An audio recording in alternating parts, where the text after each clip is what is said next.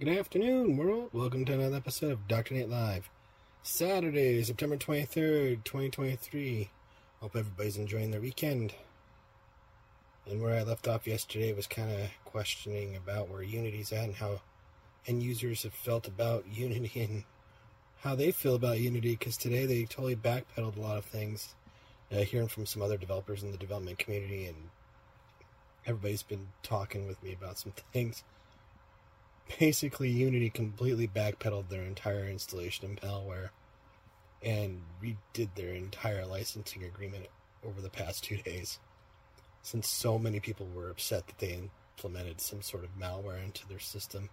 And the problem is, is they didn't even tell you what the code was, where it went to, where it went. And as a developer, you like to see where it's going. You like to know what that code is doing because the other side of that was I was telling people basically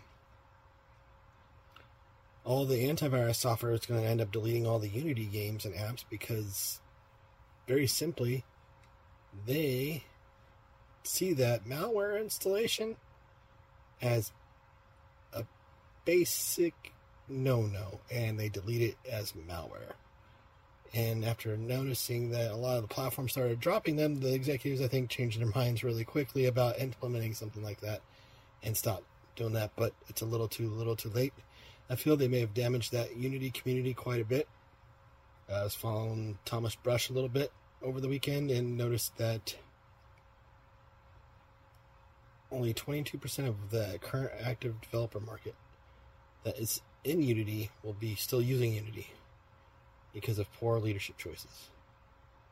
Throw me your feedback, drnatelive at gmail.com. I'd like to hear what you have to say about this ongoing debacle with Unity.